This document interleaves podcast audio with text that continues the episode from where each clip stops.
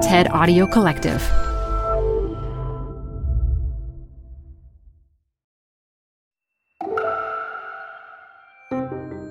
Hi, TED Talks Daily listeners. I'm your host, Elise Hu. Today, you're about to hear something a little different. This week, we're doing a live interview series called TED Connects Community and Hope. They are timely conversations with TED speakers around the pandemic we're all struggling through right now. Today's conversation features sleep scientist, professor, and author Matt Walker. He's in conversation with head of TED, Chris Anderson. Their back and forth is great. It gets at all kinds of interesting nuggets like the link between sleep and your immunity, how poor sleep triggers stress eating, guilty, and hacks if you've had a rough night. Speaking of you, we want to hear your input, so let us know what you think by leaving a review or emailing us at podcasts at TED.com. Support for TED Talks Daily comes from Odoo. If you feel like you're wasting time and money with your current business software or just want to know what you could be missing, then you need to join the millions of other users who switched to Odoo. Odoo is the affordable all in one management software with a library of fully integrated business applications that help you get more done in less time for a fraction of the price. To learn more, visit odoo.com slash TED Talks. That's O-D-O-O dot com slash TED Talks. Odoo, modern management made simple. This show is brought to you by Schwab. With Schwab investing themes, it's easy to invest in ideas you believe in, like electric vehicles, renewable energy, water sustainability, and more. Choose from over 40 themes. Buy as is or customize the stocks in a theme to fit your goals. Learn more at schwab.com slash thematic investing. Canva presents stories to keep you up at night. It was an ordinary workday until The Singapore presentation is at 3 a.m. the office was shocked. But that's when we sleep. Maya made it less scary with Canva. I'll just record my presentation so Singapore can watch it anytime. Record and present anytime with Canva presentations at canva.com. Designed for work. Hi there, Matt. How are you? I'm good, Chris, and how are you doing? And thank you so much for having me on. Well, uh, thank you. It's very good to have you here. I mean, I guess I guess that's going to be the first question on top of people's minds: is you know, is there a case that sleep matters now more than ever? I think, firstly, it's important for me to to not necessarily feed into people's anxiety regarding sleep. I know, as you mentioned, that sleep is difficult for some people when anxiety is high. And of course, that's never more so present. So what I would say is that if anything that we're talking about feels as though it's a trigger, feel free just to come back at a time that feels better in terms of that anxiety level. In terms of sleep and COVID-19, right now we don't necessarily have any evidence to suggest that there is some kind of a link between those two. But certainly what we know is that there is a very intimate relationship between your sleep health and your immune health. Um, there was a study some years ago that demonstrated that individuals who reported getting um, less than seven hours of sleep had almost a threefold increased likelihood of becoming infected by the rhinovirus, a common cold, relative to those who were getting eight hours of sleep or more. But I think perhaps one of the most striking results in this relationship was a study where they demonstrated if you're not getting sufficient sleep in the week before you get your flu shot, you produce less than 50% of the normal antibody response, therefore rendering that vaccination significantly less effective. So I think particularly actually on that last point, at some point we will develop a vaccine for COVID-19. And then the question becomes, is the same thing true? If you're not getting the sleep that you need in the week before you get your COVID shot, will that immunization become significantly less effective? I actually think that's an important question that we will need to answer in the future. Okay, so no specific evidence. How could there be? This is a fairly this is a new threat to humanity. But given that, in a, in a way, the you know if, if someone gets infected, there follows this sort of epic battle between a virus and their immune system. It's it's obvious common sense to give your immune system every shot it can, and uh, in many other cases, sleep is known to do that. Let, let's let's spend a bit more time thinking about the different ways that sleep can be really helpful now, because paradoxically, I mean, we actually many of us have, in theory at any rate, more time to sleep than we've ever had, and so boy, if we could put that to use, how else how else could it help us just during our waking day and the things that we're having to focus on now? Sleep seems to provide a benefit to many of the operations of the mind. And perhaps I'll just give two examples within the mind.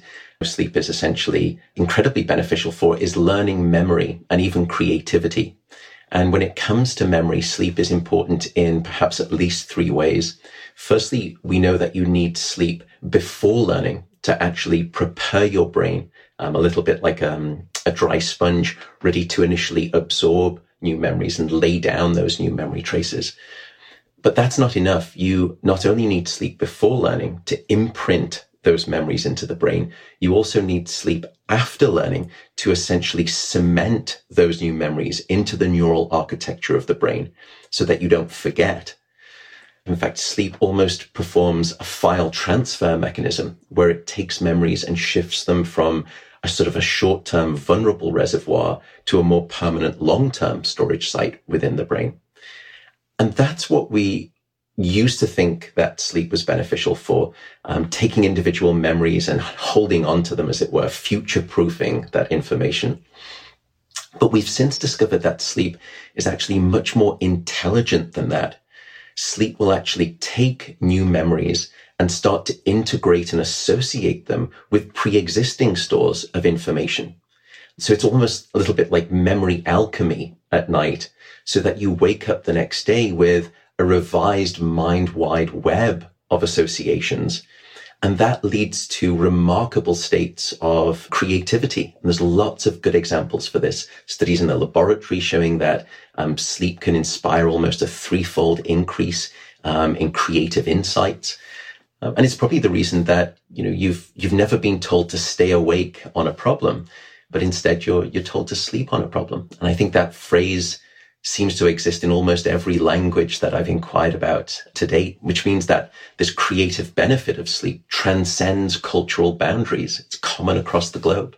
So there's a, a, lovely study done by some German researchers a couple of years ago. And the way that they did this, they gave people a series of problems that had a hidden embedded rule into it. And they never told them about that rule. But through exposure, perhaps gradually you can divine that hidden insight that is sort of locked into that problem. And then they bring them back and then they test them at some point later to see if the light bulb moment has gone on for those individuals and they've divined that sort of creative solution, that hidden rule. And you can do that after being awake or you can do that after being asleep. And that's how they can start to tease apart. Is it just time that the brain needs for creativity? Is it time awake? Or instead, is it time asleep? And it was time asleep that seemed to gift the brain this sort of creative genius ability. It's not just creativity, but sleep can also, I think, change our emotional and mood state, sort of feeling better the next day. And that's what we're now starting to learn is, is another function of sleep for the mind, that sleep um, provides almost a form of overnight therapy. That sleep will take those difficult, stressful, um, situations or problems. And sleep almost acts like a nocturnal soothing balm, just sort of taking the sharp edges off our emotional experiences so that we come back the next day and we don't feel as challenged or as triggered by those events anymore. Sleep, I think we're learning performs um, a form of emotional first aid, as it were. It's part of the, the reason that we're finding that sleep is so tied into psychiatric disorders and mental health conditions. In the past 20 years, for example, we've not been able to discover a single psychiatric condition in which sleep is normal. So I think sleep has a very powerful story to tell in our understanding and probably treatment of um, serious mental illness. I mean, there's another issue that I suspect a lot of people are wrestling with right now is that a lot of people's response to being isolated and feeling a bit stressed is to imagine more and more delicious things to eat and cook. As people, we, we go to comfort food. I think you've argued that sleep has a role to play in in the battle against gaining weight. It does. We know how this mechanism plays out where if we're not sleeping well, we can start to gain weight. The first piece of evidence concerns hormones and two specific hormones that control our hunger levels. Those two hormones are called leptin and ghrelin. And I often say that they, they almost sound like hobbits, but I promise you they're not. Now, leptin, when it's released, is the signal to your brain to say you're full, you're satiated, you don't want to eat anymore. Whereas ghrelin does the opposite. It says you're not full, you're not satisfied with your food, you should eat more. And when we start to undersleep, those two hormones go in opposite directions. We lose the signal that says you're full and you're satisfied with your meal, which is leptin, but we increase the hormone that says, no, you're actually hungry. And so as a consequence, people who are underslept can start to eat uh, somewhere between two to 400 extra calories per day when you look at some of these studies. It's not, by the way, just that you start to eat more. It's also that when you are underslept, your preference for different food groups actually shifts.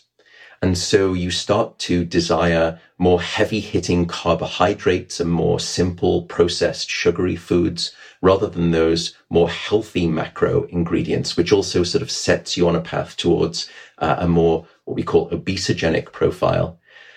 And we did a study uh, a couple of years ago where we gave people a good night of sleep or we kept them awake for a night and then we placed them inside an MRI scanner and we showed them different types of food groups, um, things that were very desirable, ice cream, chocolate, etc., or um, sort of healthy leafy greens. And what we found is that when people were not getting the sleep that they needed, the sort of the deep hedonic centers of the brain were actually ramped up in response desire to desirable foods and they started to want those more unhealthy foods.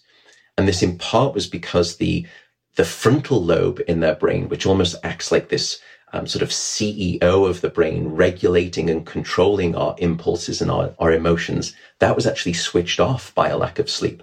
But I think we can think of that more positively and say, perhaps sleep can actually be a tool in your box that can enable you to um, manage your weight more efficiently and correctly. It's also interesting to me, like one of the key symptoms of this virus is to make people incredibly tired, like a, a fever and incredibly tired. And like it's striking to me that in principle, we, we see those things as this, these awful things that happen, that those are the virus's weapons. Actually, the, the, in a way, they're not right. They're our body's weapons to try to beat the virus. And with sleep, should, should we just view like if you if you're having symptoms and you're feeling really tired, does it help at all to say this isn't the bug, this is me, and to listen to your body and to and to just and to get all the sleep you damn well can? I think it's a beautiful example, and it, it's another demonstration of that relationship that we spoke about.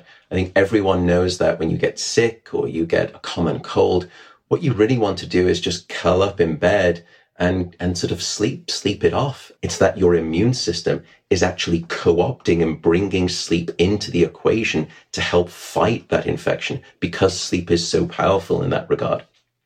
So given all these reasons why we need more sleep now than ever, perhaps, talk to us about how, how to get it. What are your, what are your top tips on how someone can get a really great night's sleep? Yeah, I think beyond the typical, what we call sleep hygiene factors, such as controlling your light in the evening, making a, your room a cool place, also being mindful of caffeine and alcohol. So firstly, if you're coming off a bad night of sleep, the first thing, and this may sound counterintuitive, is not to sleep in the next day. Resist the urge to sleep in. Wake up at your normal time. Firstly, your body um, has a 24 hour clock and it expects regularity and it thrives best on regularity. And if you start to change your wake up time, you will confuse that 24 hour clock. The other reason is that if you sleep in late, you're probably not going to feel sleepy until later that following evening. The second piece of advice there relates to that. Don't necessarily go to bed any earlier than you would otherwise.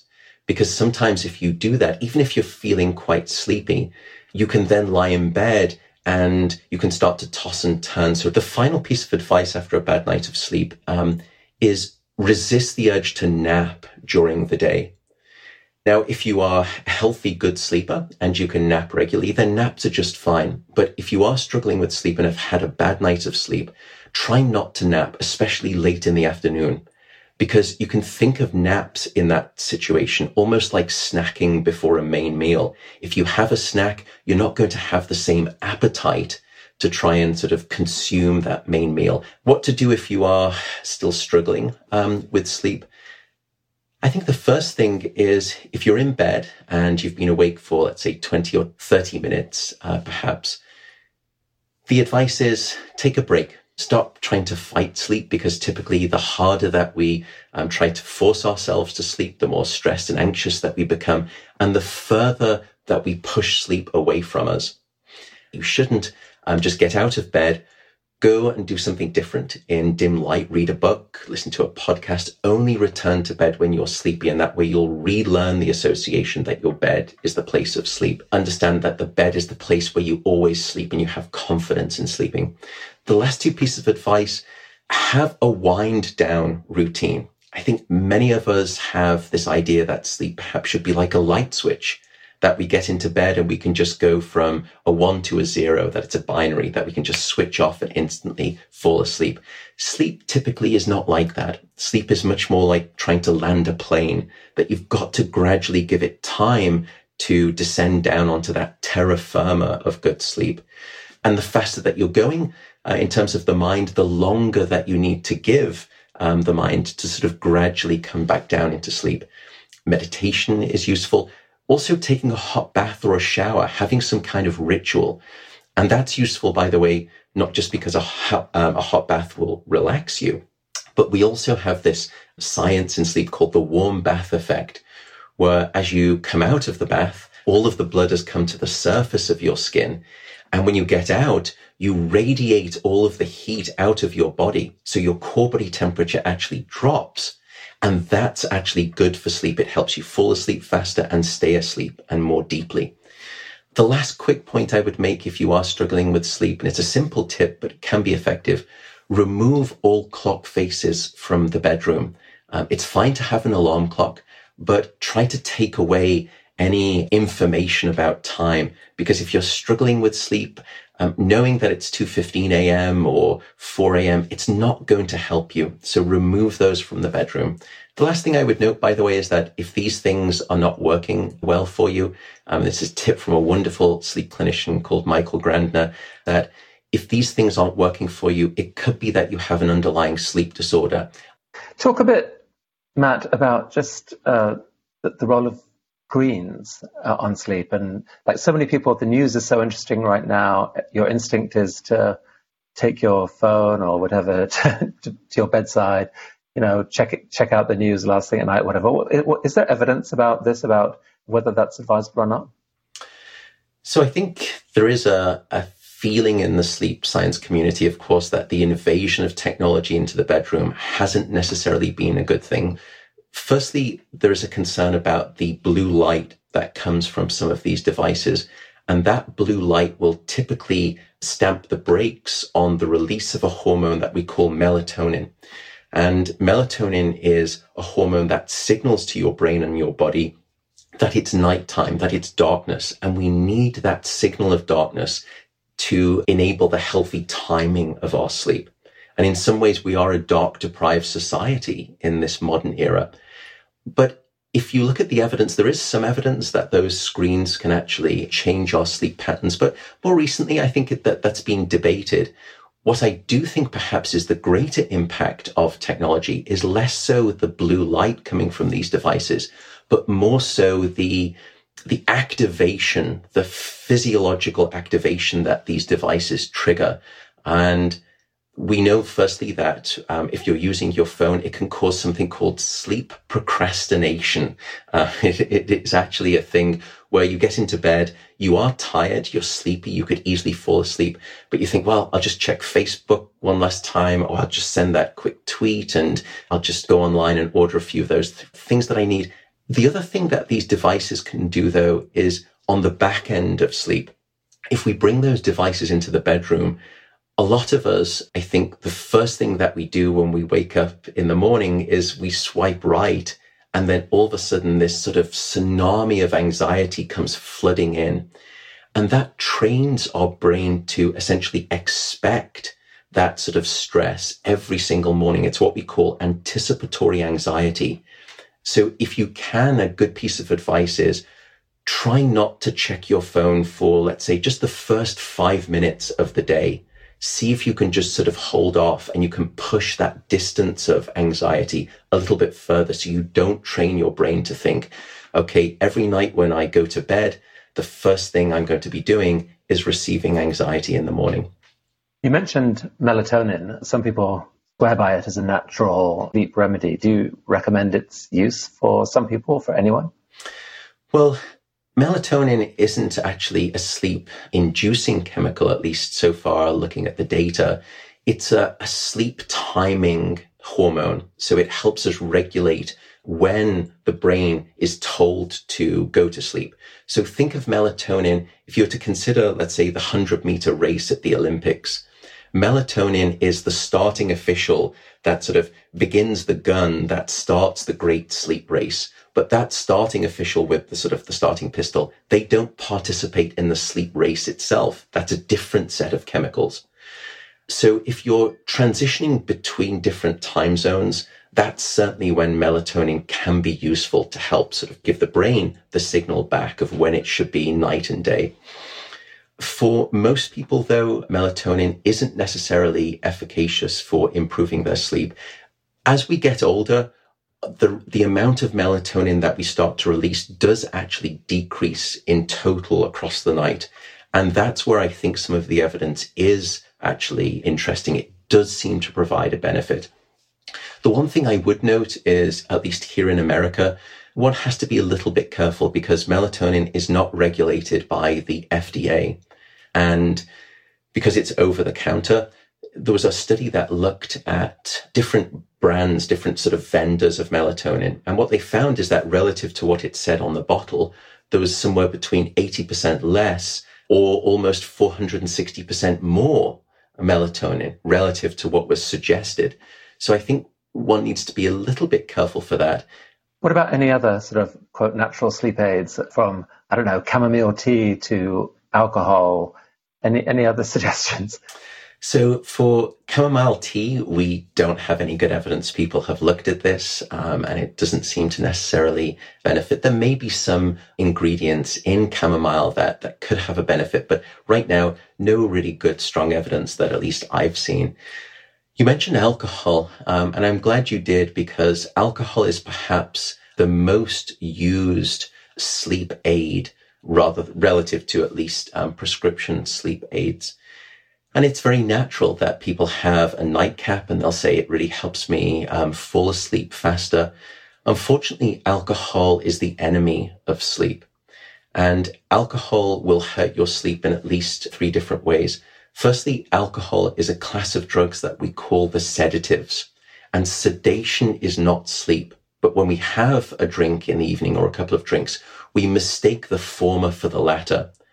And alcohol will actually simply just numb the cortex. So you're just sedating yourself. And if I were to look at the electrical signature of your sleep, when you've had a normal, healthy night of sleep and compare it to when you've had alcohol, it's not the same. It's a different electrical profile.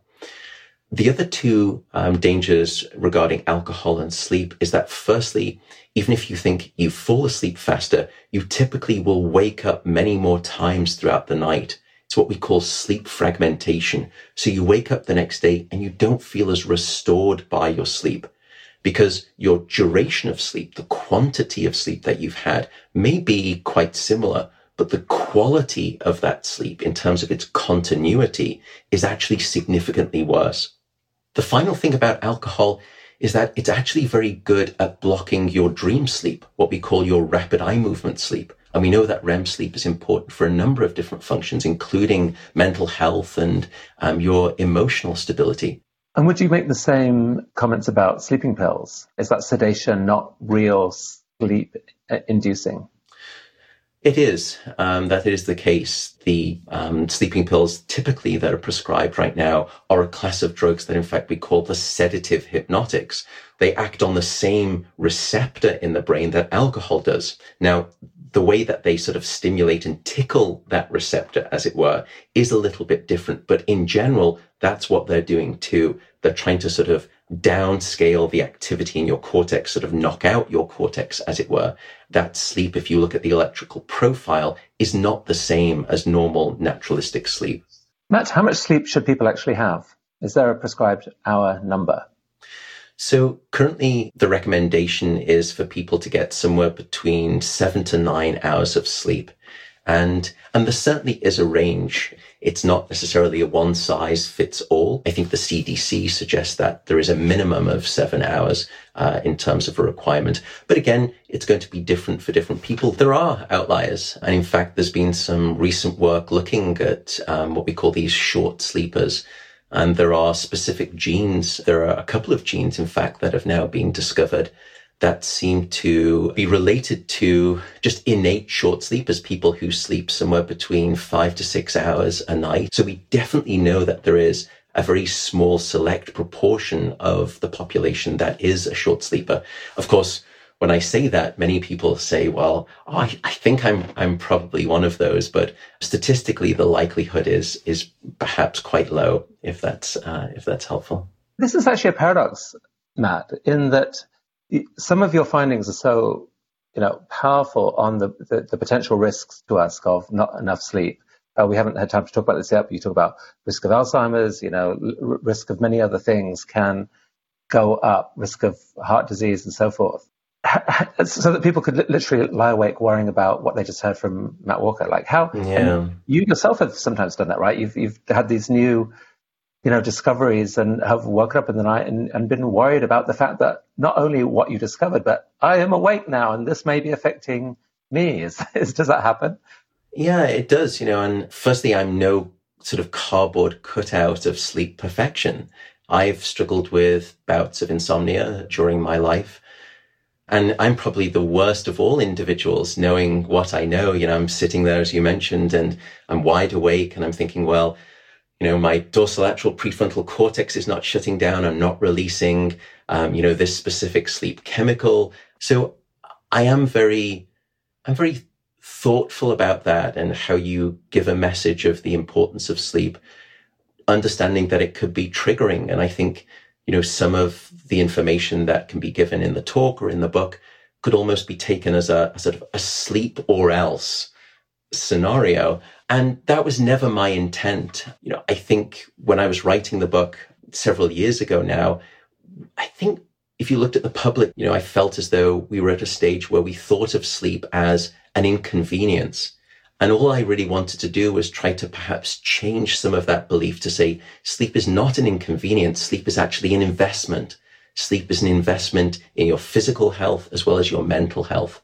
Matt, it's been a delight to have you here. Thank you so much for this conversation. Take care, everyone.